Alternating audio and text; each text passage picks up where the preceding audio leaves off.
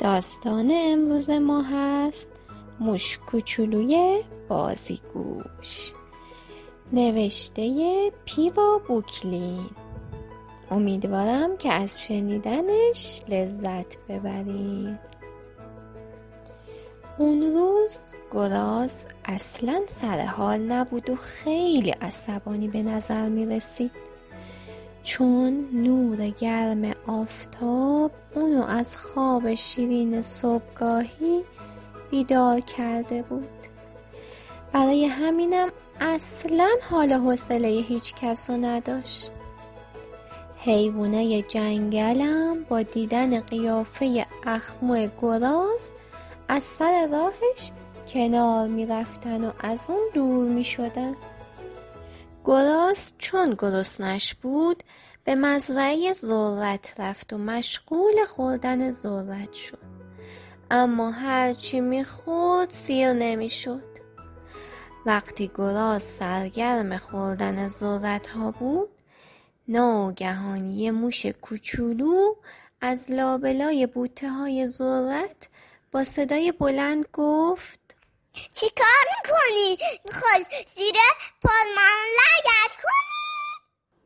گراز با عصبانیت گفت زود باش از اینجا برو که حالا حوصله هیچ کسا ندارم موش کوچولو گفت اتفاقا من خیلی سر حالم خوام با یکی شوخی کنم گراز که از این همه جسارت موش تعجب کرده بود گفت تو می‌دونی با کی طرفی؟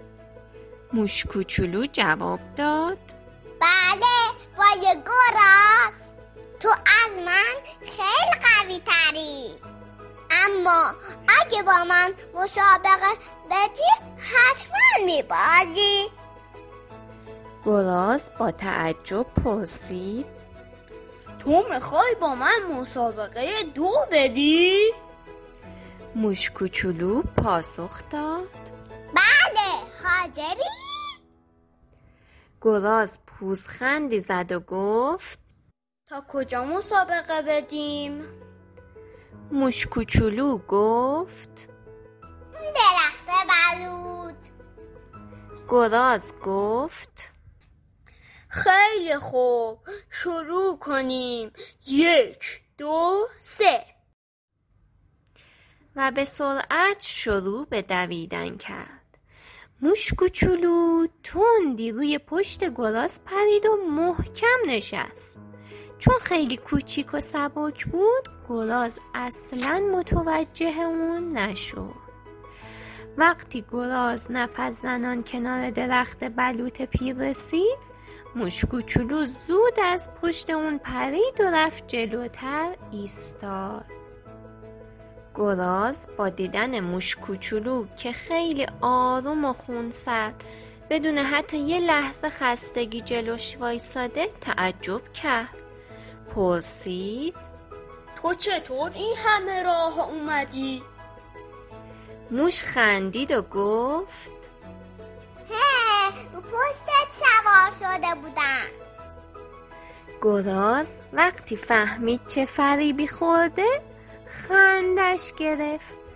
خندید و خندید. اونقدر خندید که همیشه احساس می‌کرد اون روز بهترین و شادترین روز زندگیش بوده.